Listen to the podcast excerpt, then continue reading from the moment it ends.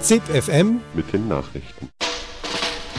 Und nun ohne Umschweife zur Sache. Ich sage Ihnen, Aufschwung, Aufschwung, das wäre es jetzt. Der Aufschwung ist da. Sie helfen den Armen, wenn Sie die Reichen ausmerzen. Ave Maria, gratia plena ZIP FM Das Infomagazin der Freien Radios.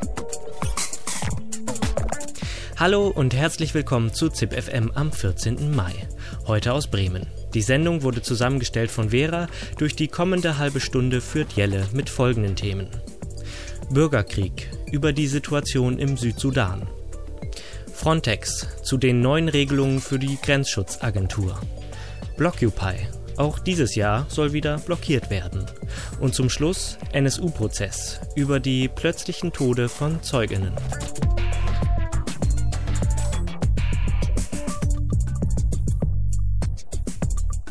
Der Südsudan hat eine lange und schreckliche Bürgerkriegsgeschichte. Seit 1955, unterbrochen von einer knapp zehnjährigen Pause, wurde dort für die Unabhängigkeit vom Sudan gekämpft. Die wurde dem Südsudan nach einem Friedensabkommen von 2005 auch zugesprochen. Seitdem kommt es dort trotzdem immer wieder zu Kämpfen, auch mit der Armee des Sudans.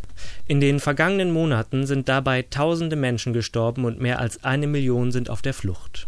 Ein neuer Bericht von Amnesty International weist nun erneut auf brutale Verbrechen gegen die Menschlichkeit hin. Beide Seiten hätten die Prinzipien internationaler Menschenrechte völlig missachtet.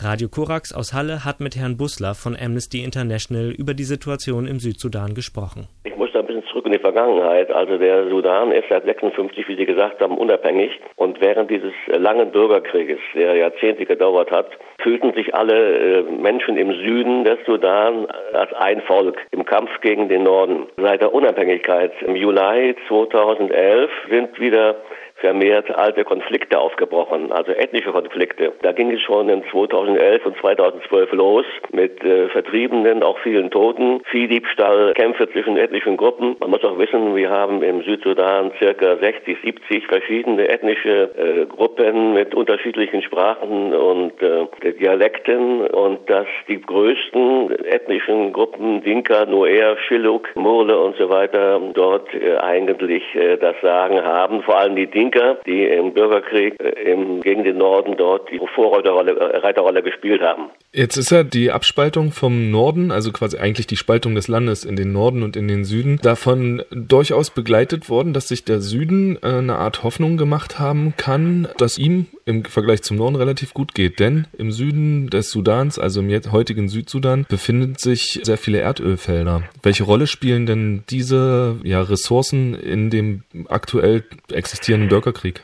Also Erdöl wurde ungefähr in den 90er Jahren gefunden und seit ungefähr 15, 20 Jahren auch im damals noch gesamten Sudan gefördert. Und das war äh, und ist heute noch eine der wichtigsten Einnahmequellen für den Südsudan. Dort liegen jetzt ja die meisten Erdölfelder, sind äh, das 97 Prozent der Staatseinnahmen, sollen es jedenfalls sein. Das Problem ist immer gewesen, nicht wahr, dass auch vieles im Grenzgebiet lag und dass die Pipeline, die einzige Pipeline, die dort existiert, durch den Norden geht nach Port Sudan und das Öl von dort dann exportiert wird. Problem war gleich von Anfang an, seit der Gründung des neuen Staates, dass viele im Friedensvertrag äh, festgelegten Dinge nicht um umgesetzt wurden. Das war die Grenzziehung, das waren äh, ethnische Zugehörigkeiten im Grenzgebiet und auch die Verteilung der Öleinnahmen. Was kostet der Transport vom Süden in den Norden? Das ist immer ein Problem gewesen und seit der Unabhängigkeit und gerade in den letzten ähm, Wochen und Monaten hat man immer wieder versucht, von äh, allen Seiten die Kontrolle über die Erdölfelder zu bekommen. Das ist auch jetzt äh, ein wichtiger Punkt in dem aktuellen Konflikt. Jetzt äh, war in den letzten Tagen äh, von nach dem Bericht von Amnesty International von unglaublichen Gräueltaten im Südsudan zu lesen. Äh, eine Million Menschen, die auf der Flucht sind, viele, viele Tote, ähm, alles, was Krieg so mit, wenn er vollkommen entgleist, so mit sich bringt, Vergewaltigungen ähm, und dergleichen mehr. Wer hat denn aktuell ein Interesse daran, dass die Situation so eskaliert im Südsudan? Naja, man muss wissen, das ist also ein eskalierter Machtkampf zwischen dem äh, Präsidenten Kirr und seinem entlassenen äh, Vizepräsidenten, äh, der ist im Juli letzten Jahres entlassen worden. Der Rick Machar gehört zu Ethnie der Nur und Kirr zu Ethnie der Dinka. Es ist auch wichtig hervorzuheben, dass Kirr und seine Mannschaft keine Demokratie eingeführt hat, sondern die haben in den letzten Jahren sehr autokratisch regiert, nach dem alten Muster in Afrika. Bist du nicht für mich, dann bist du mein Feind. Und dadurch sind diese Sachen entstanden, diese Konflikte und man kann sich das auch nicht vorstellen. Die Afrikaner sind da vielleicht etwas rabiater als wir Europäer und auch leidensfähiger. Ich bin ein paar Mal im Sudan gewesen, nicht wahr? Die Menschen sind dort wirklich leidensfähig und verlieren trotzdem nicht den Lebensmut. Hm, jetzt äh, fragt sich aber trotzdem natürlich so ein bisschen der sehr empörte Mensch in mir, nachdem ich das gelesen habe, warum denn das da so eskaliert und wo quasi, wenn das auf der Hand liegt, ähm, dass das so ein innerpolitisch geführter Krieg ist, der verschiedene Interessengruppen gegeneinander aufbringt und da geht's um Macht und auch um Öl. Ähm, wo bleibt denn die internationale Staatengemeinde? Wo bleibt vielleicht auch die afrikanische Staatengemeinde, um das zu befrieden? Von sagen, dass also die internationale Staatengemeinschaft viel versäumt hat. Es gab in dem Jahr 2011 bei der Unabhängigkeit eine große Euphorie, auch aus äh, europäischer und äh, westlicher Sicht, über diesen neuen Staat. Aber es ist versäumt worden, dort nur Ansätze eines äh, Staatsaufbaus zu machen. Dazu gehört ja einmal Stärkung einer Zivilgesellschaft, äh, Einführung einer einigermaßen arbeitenden Gerichtsbarkeit. Dazu gehört auch nicht wahr, dass man eine Polizeitruppe aufbaut. Es kann nicht sein, dass dort Arbeitslose, kann man sagen, äh, ehemalige Kämpfer einfach ohne Ausbildung in die Polizei integriert worden sind. Die wussten ja gar nicht, was man als Polizei machen soll. Auch äh, die groß angekündigte Entwaffnungskampagne. Im Krieg in jedem Zelt ein Gewehr, in jedem Dorf mehrere Maschinengewehre und so weiter. Die hat eigentlich nicht stattgefunden, weil sich die Bevölkerung geweigert hat, ihre Waffen abzugeben wegen der großen Unsicherheit. Die Unsicherheit im Südsudan. Man muss auch wissen, da gibt es also kaum noch Straßen. Ein paar hundert Meter in Juba, der Hauptstadt. Alles andere sind Pisten, die in der Regenzeit nicht befahrbar sind. Riesige Entfernungen zwischen den einzelnen Ortschaften, große Unsicherheit und dadurch sind eben die vielen Waffen da geblieben. Und wenn Waffen da sind, werden sie ja irgendwann auch gebraucht. Und ich denke auch, das ist immer so gewesen im äh, Sudan, auch früher schon, dass die großen Machthaber die kleineren Warlords für ihre äh, Zwecke missbraucht haben. Welche Rolle spielt denn der Nordsudan in dem Konflikt? Können Sie das sagen? Ich meine, der ist ja ein bisschen abgeschnitten von seinen Ressourcen seit der Abspaltung des Südsudans. Ja, das ist zwiespältig. Also es ist so, dass es ja auch Probleme gibt im, zum Norden gehörenden Südkordofan, Nuberberge und so weiter. Und jeder beschuldigt den anderen, dort äh, Gruppen zu unterstützen. Der Süden sagt dem Norden, du unterstützt irgendwelche Milizen im Süden und umgekehrt macht das der Norden auch. Das ist sehr undurchsichtig und ich möchte da auch kein Urteil abgeben. Aber vielleicht können Sie ja aus Ihrer Kenntnis über die Situation im Sudan und auch aus Ihrer Betrachtung ähm, auf den Konflikt im Südsudan äh, sagen oder oder vielleicht eine Andeutung äh, machen, wie denn dieser Konflikt gelöst werden kann oder müsste? Das geht nur von innen her. Mit Unterstützung der internationalen Gemeinschaft. Da muss also erstmal die AU tätig werden und zweitens auch die UN von einzelnen Ländern äh, von außen, Deutschland hat ja wenig Einfluss, aber auch USA, England als ehemalige Kolonialmacht, da sollte man vorsichtig sein. Es muss ein Versöhnungsprozess stattfinden mit Hilfe, Unterstützung der internationalen Staatengemeinschaft, also wichtigen Organisationen. Aber die Leute dort vor Ort, Kir und seine Minister, beziehungsweise auch Machar mit seinen Rebellengruppen, äh, die müssen sich untereinander einigen mit Hilfe eben der UN und auch der AU, so wie ich das mal sehe.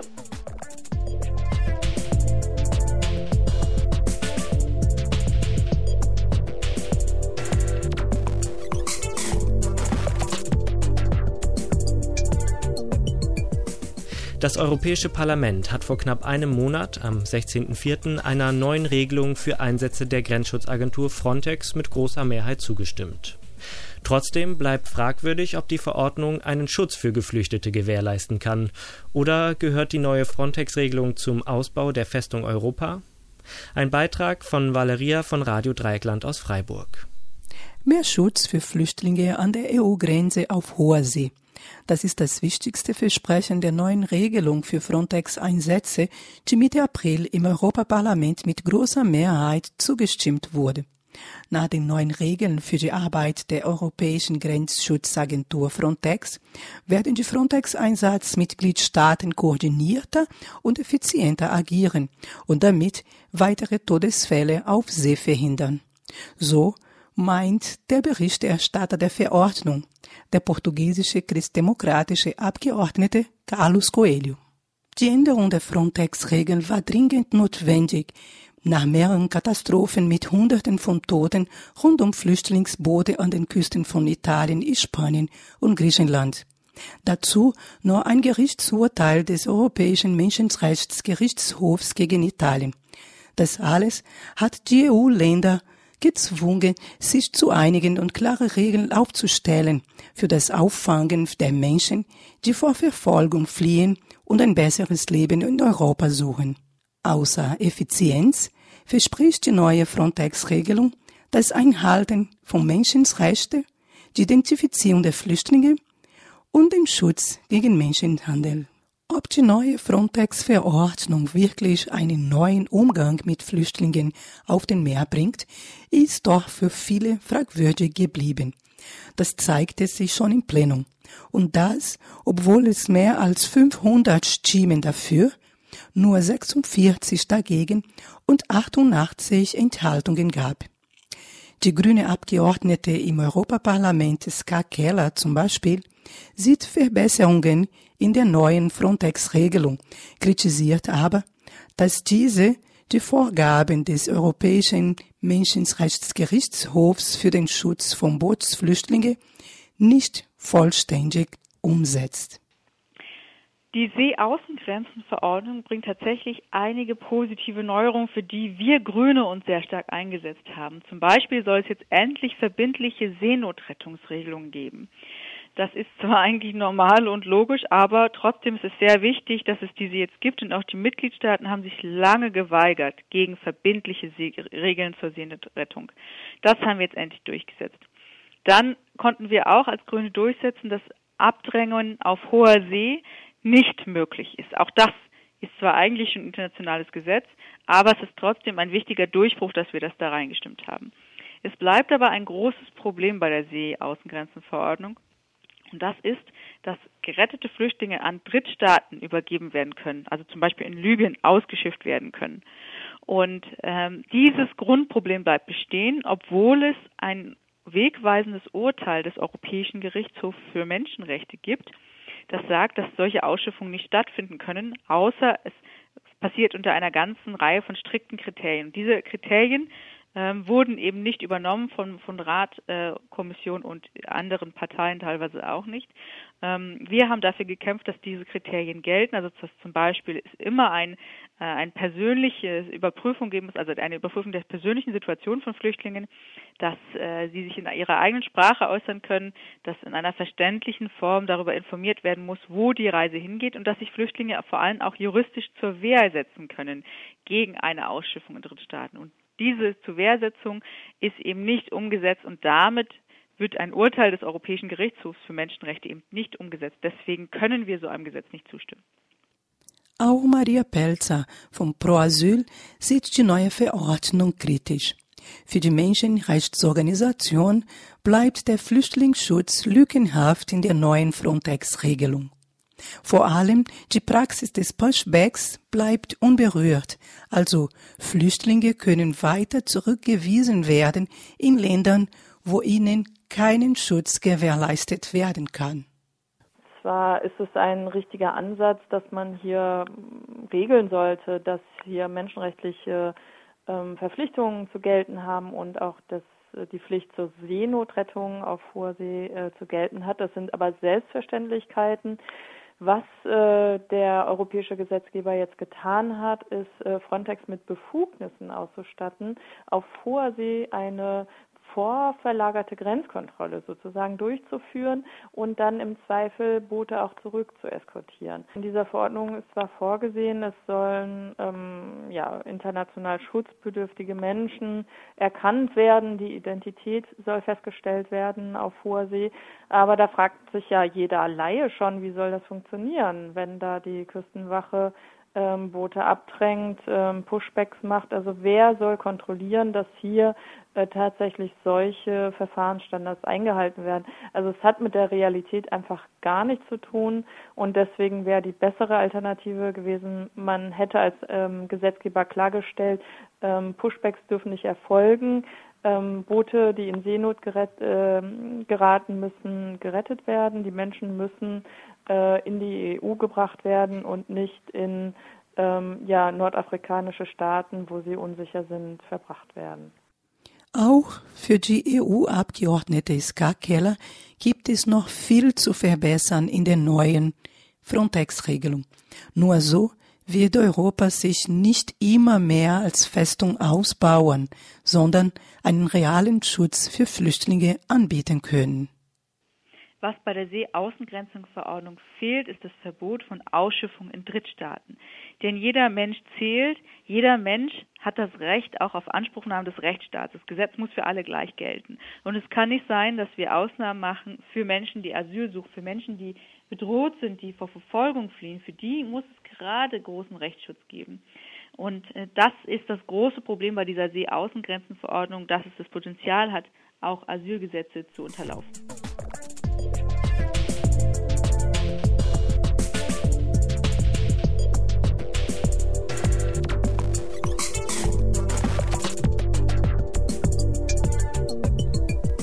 Blockupy. Das Wort kommt von Blockade und Occupy. In den letzten beiden Jahren machte das Netzwerk mit Massenblockaden im Frankfurter Bankenviertel auf sich aufmerksam. Insbesondere gegen die Europäische Zentralbank protestierten die Aktivistinnen von Blockupy unter dem Motto Widerstand im Herzen des europäischen Krisenregimes. Die Proteste stießen auf Demonstrationsverbote und großräumige Absperrungen. Letztes Jahr saßen etwa 1000 Protestierende zehn Stunden in einem Polizeikessel fest, der im Nachhinein heftig kritisiert wurde. Dieses Jahr richtet sich Blockupy im Herbst wieder gegen die EZB, will aber schon im Vorfeld, in den nächsten Tagen, gegen das Krisenmanagement der EU protestieren. Und das dezentral, in mehreren europäischen Städten. Heike Demmel von Radio Z aus Nürnberg im Gespräch mit Franz Schupfert, dem Pressesprecher des Nürnberger Blockupy-Netzwerks. Es geht um Blockupy. Viele haben das schon mal gehört, Blockupy, wissen aber vielleicht doch nicht so ganz genau, äh, was dahinter steht. Blockupy, was ist das? Blockupy ist eine bundesweite Kampagne, ein breites Bündnis aus verschiedensten Gruppen, Organisationen und Einzelpersonen, die in den vergangenen Jahren ähm, in Frankfurt Blockaden und Großdemonstrationen gegen die Krisenpolitik von EU, EZB und Troika organisiert hat. Was beobachtet ihr denn? Was macht die Krise und die Krisenpolitik der EU für Europa? Die ökonomische Krise ähm, ist ja eher zum Anlass genommen worden, weitreichende Einschnitte in den Sozialstandards der Menschen, vor allem in Südeuropa, aber auch hierzulande zu bereiten. Das heißt, im Zuge der Krisenregulierung haben die Akteure, also jetzt konkret ähm, EU, EZB und ähm, die Troika eine Austeritätspolitik, eine Politik der Sparzwänge ganz Europa versucht aufzuerlegen, was letztendlich bedeutet, man kann es hier ähm, aus deutscher Sicht verkürzt sagen, dass im Prinzip das, was hier mit Agenda 2010 und Hartz IV uns auferlegt wurde, diese Politik des Gürtel-Engerschnallens, diese Politik letztendlich eine Umverteilung von ähm, unten nach oben jetzt auf ganz Europa auszudehnen. Aber wenn man so von der BRD nach Südeuropa gerade blickt, ähm, ist es nicht vielleicht doch fast noch ein bisschen anders gelagert. Schließlich gibt es hier noch ein bisschen funktionierende Sozialsysteme, während es zum Beispiel in Spanien überhaupt keine Hilfen für Arbeitslose gibt und auch in anderen südeuropäischen Ländern. Also äh, ist es da nicht noch viel, viel heftiger? Selbstverständlich, das sollte jetzt nicht so klingen, als wäre es hier schon heftig und ähm, dort fängt es erst an, sondern es ist eher was, was hier vom Mechanismus her erprobt wurde und dort ähm, einfach von schon viel zugespitzteren Verhältnissen da jetzt halt so einen, diese, diese Verzichtslogik aufgezwungen wird. Was bedeutet dann diese Verzichtslogik und auch die Auswirkungen der ökonomischen Krise für Südeuropa? Also vielleicht, wenn wir es noch ein bisschen konkreter machen. Wenn man es konkret macht, dann heißt es vor allem, dass wir inzwischen von der Jugendarbeitslosigkeit von in einigen Ländern über 50 Prozent sprechen, dass der soziale Sektor ähm, in einigen Ländern nahezu komplett zusammengestrichen wird, dass es wieder Hunger in Europa als ähm, Massenphänomen gibt. Dann heißt es, dass Zwangsräumungen beispielsweise in Spanien an der Tagesordnung sind die Liste lässt sich fortsetzen. Was ist dann eure Antwort auf die Krise, also auf den jetzigen Zustand? Mm, die Antwort auf die Krise ist, denke ich, ähm, so allgemein es klingt, kollektiver Widerstand. Der ist in Europa noch sehr schwach ausgeprägt, während aus den südlichen Ländern schon einiges an Widerstandsbewegungen zu sehen ist, während es da schon einiges an Widerstandsbewegungen gibt, angefangen mit der 15M-Bewegung aus Spanien, auf die wir uns jetzt mit den Aktionstagen auch wieder beziehen, über die massiven Streiks in äh, Griechenland und Demos in Italien, haben wir jetzt hier in Deutschland noch eine recht schwach ausgeprägte Bewegung oder Widerstandsbewegung. Wir als Blockupy versuchen einen ganz kleinen, bescheidenen Anfang zu machen, um das hier auch sichtbar zu machen. Blockupy ist vor allem bekannt geworden durch die Blockaden und Aktionstage in Frankfurt in den letzten beiden Jahren. Dieses Mal soll es zum ersten Mal dezentrale Aktionswochen geben. Ja, also Hintergrund erstmal ist das, ähm, dass wir in den vergangenen Jahren immer im Mai ähm, sozusagen nach Frankfurt groß mobilisiert haben. Dieses Jahr mobilisieren wir wieder nach Frankfurt, allerdings für die Neueröffnung der EZB, die erst im Herbst ist ähm, um sozusagen einen Spannungsbogen hinzukriegen, auf der einen Seite und auf der anderen Seite unsere Bewegung zu europäisieren und auch zu lokalisieren oder regionalisieren, war jetzt der Versuch, eben einen europaweiten Aktionstag zu machen, bei dem wir ganz bewusst versucht haben, nochmal auf unsere Freundinnen und Freunde aus ganz Europa zuzugehen. Und ähm, so war dann bei dem letzten europaweiten aktiven Treffen aus elf Ländern Aktivistinnen da, insgesamt 400 Leute auf der Konferenz, die es verabredet haben. Und jetzt gibt es diesen Aktionstag, der findet in all diesen Ländern statt. Ähm, von den Hauptstädten fällt mir jetzt mal spontan ein Brüssel, Madrid, Rom, Thessaloniki und in einigen anderen Städten. Aber das Ganze soll ja auch noch ein bisschen mobilisieren, nämlich auf die Eröffnungsfeierlichkeiten der Europäischen Zentralbank im Herbst, beziehungsweise äh, die Aktionen dagegen, oder? Richtig. Blockupy ist ja angetreten unter dem Slogan Widerstand im Herzen des Krisenregimes, das wir symbolisch in Frankfurt bei der EZB als einer der zentralen Akteure ausmachen. Und die EZB baut eben seit zwei Jahren ein äh, neues Gebäude in Frankfurt und es soll in einem feierlichen Staatsakt im Herbst eingeweiht werden. Und wir von Blockupy sagen, sie können keine Party ohne uns feiern. Wir wollen ihnen die Party vermiesen, wir wollen ihnen in die Suppe spucken und ähm, diese feierliche EZB-Eröffnung mit Blockaden nach Möglichkeit verhindern. Dafür mobilisieren wir im Herbst auf einen Tag X, weil der noch nicht ganz feststeht. Ihr ruft zu Blockaden auf. Blockaden, äh, die sind äh, nicht genehmigt, nicht ganz legal und es gab auch äh, ja Prozesse dagegen letztes Mal und ziemlich heftige Auseinandersetzungen. Es gab nicht nur Prozesse, sondern ähm, wir hatten die Situation, dass in Frankfurt Polizei und ähm, die Ordnungsbehörden faktisch das Versammlungsrecht komplett ausgehebelt haben und äh, Grundrechte massiv eingeschränkt bzw. Ähm, ausgehebelt haben an dem Tag. Es stimmt, Blockaden ähm, und Aktionen des zivilen Ungehorsams sind häufig nicht zu 100 Prozent von geltenden Gesetzen gedeckt. Dessen sind wir uns bewusst. Aber angesichts der Auswirkungen von kapitalistischer Krisenpolitik hier in Europa, angesichts dessen, was das mit Menschen macht, fragen wir nicht in erster Linie nach der Legalität, sondern in erster Linie nach der Legitimität von Aktionen. Wir wollen mit unseren Aktionen keine Eskalation erreichen. Unser Ziel ist auch ähm, nicht die Polizei anzugreifen etc. Aber wir wollen ähm, aufsehenerregende Aktionen des zivilen Ungehorsams im öffentlichen Raum mit möglichst vielen Menschen machen. Das heißt für uns, dass wir transparent machen, was wir tun. Die Massenblockaden des zivilen Ungehorsams der EZB oder anderer Banken gehört für uns zum Aktionskonzept dazu. Ähm, und dazu stehen wir auch.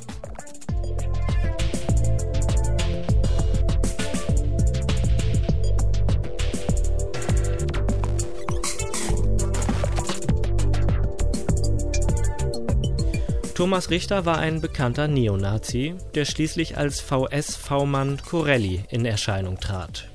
Möglicherweise ein wichtiger Zeuge im NSU-Prozess, doch vor wenigen Wochen verstarb er plötzlich an einer nicht diagnostizierten Diabetes. Unter anderem darüber spricht Shanghai Dränger mit Fritz Burschel, der für Radio Lotte Weimar den Münchner NSU-Prozess beobachtet. Es gab so verschiedene hm, Zeuginnen, die aussagen mussten, Zeuginnen aus der rechten Szene, ähm, zum Schluss eben mit Enrico T. am vergangenen Montag. Ähm, wie wird in allgemein eingeschätzt, äh, wie brauchbar, wie glaubwürdig sind denn diese Zeuginnen und Zeugen überhaupt? Also sie sind hundertprozentig unglaubwürdig. Also und das ist auch der Tenor der Erklärungen, die abgegeben werden. Äh, das, was wir äh, ja schon eigentlich wirklich seit Monaten, wenn nicht seit einem halben Jahr äh, serviert bekommen, dieses Rumgedruckse, die Erinnerungslücken und auch sehr bockiges Verhalten, sehr unverschämte Statements, die quasi die ihre Vernehmung kommentieren, das ist das, was wir da zu hören bekommen haben und es hat da ja, jetzt, ich meine, eine Erklärung von der Nebenklage, das ist jetzt erstmal nur eine Erklärung. Aber immerhin, es ist doch festgestellt worden, dass diese Leute anders hätten angefasst werden können, dass man ihnen durchaus auch ein bisschen äh, mit harten Bandagen hätte kommen können im Sinne von äh, Ordnungsgeldandrohung oder anderen Zwangsmaßnahmen es wird äh, jetzt in, in Diskussionen ganz häufig der Kontrast aufgemacht. Wenn sowas bei einem äh, ja, linken Kontext vorgekommen wäre, wären die Leute längst in Beugehaft genommen worden oder sonst irgendwas. Das ist hier noch nicht mal erwogen worden. Und man ist auf der einen Seite sehr beeindruckt davon, wie der Richter Götzl sich äh, zunehmend offensichtlich, das merkt man wirklich, in die Thematik einarbeitet. Das heißt also diese rechten Strukturen, das rechte Denken, das rechte Wissen in Anführungszeichen.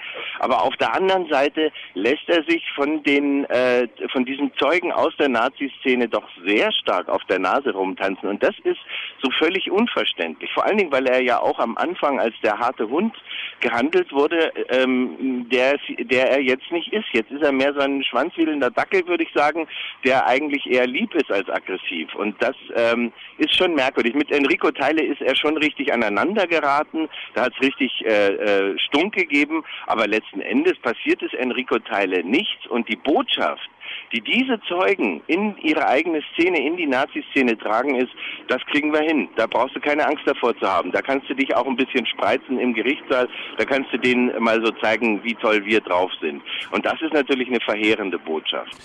Ich will auch noch mal mit dir reden über Thomas Starke. Ähm, der ist ja ähm, doch vielleicht ein ganz wichtiger Zeuge, weil da geht es äh, so ganz nebenbei auch um ein ähm, Netzwerk, also das Blatt und Hörner Netzwerk, was jetzt nicht unbedingt, sag ich mal, direkt mit dem NSU so in Zusammenhang stehen muss.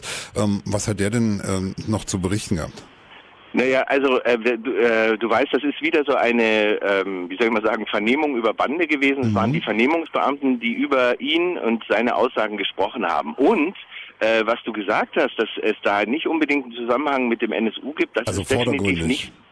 Ja, aber es stellt sich doch heraus, dass dieses Netzwerk vorhanden war, dass es im Hintergrund agiert hat, dass sehr, sehr viele Leute aus diesem Netzwerk wussten, was Sache ist. Sehr viele Leute haben Unterstützungsleistungen erbracht und sehr viele Leute haben sich an den, ja, nennen wir es mal, ideologischen Diskursen beteiligt, die den NSU möglich gemacht haben, die ihnen quasi den Hintergrund gegeben haben.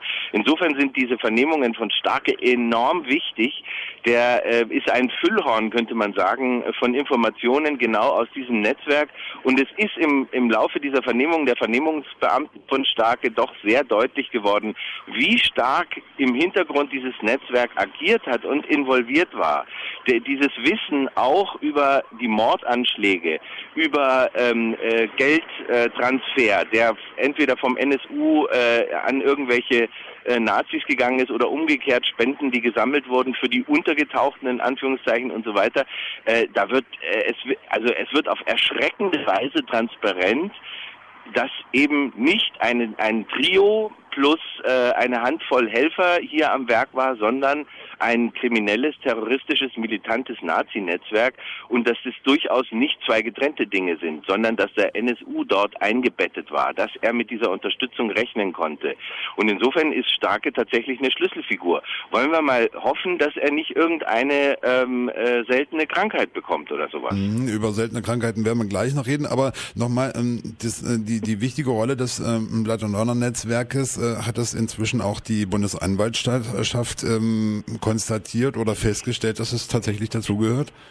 Nee, also die Bundesanwaltschaft ist ja diejenige, die wirklich einpeitscht und sagt, Leute, bleibt bei den äh, bei den fünf Angeklagten. Das ist das, was wir hier verhandeln dürfen, auch nach der Strafprozessordnung. Wir sind hier kein Untersuchungsausschuss. Ne, den Text, den kennen wir, das bringen sie immer. Ähm, aber das, was ich vorhin über Richter Götzl gesagt habe, ich habe den Eindruck, dass er inzwischen sehr wohl verstanden hat, dass dieses Blood and Honor Netzwerk nicht irgendwie nur ein Hirngespinst ist, was irgendwelche Antifa-Spinner ins Spiel gebracht haben, sondern dass das Hand und Fuß hat und dass hier äh, Leute als Unterstützer, als Unterstützungsnetzwerk den NSU ähm, ja äh, unterstützt haben ähm, und und im Hintergrund agiert haben. Und ich denke, ähm, wenn Richter Götzl jetzt anfängt, sich da einzuarbeiten, man man staunt wirklich. Er hat zum Beispiel äh, den Begriff des Lasermanns äh, in äh, dieses Verfahren eingebracht. Der Lasermann hat ähm, Anfang der 90er Jahre in Stockholm äh, zehn Menschen äh, rassistisch attackiert, äh, angeschossen und eine Person sogar davon ist äh, an den Folgen gestorben.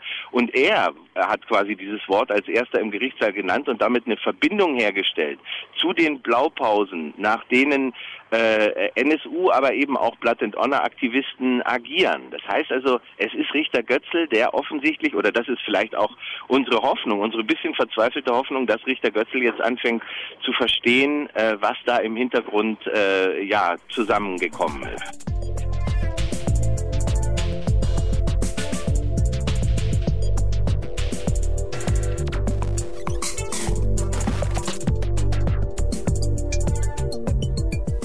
Das war ZipFM für heute. Vielen Dank fürs Zuhören. Weitere Informationen und alle Beiträge in voller Länge gibt es unter freie-radios.net und zip-fm.net.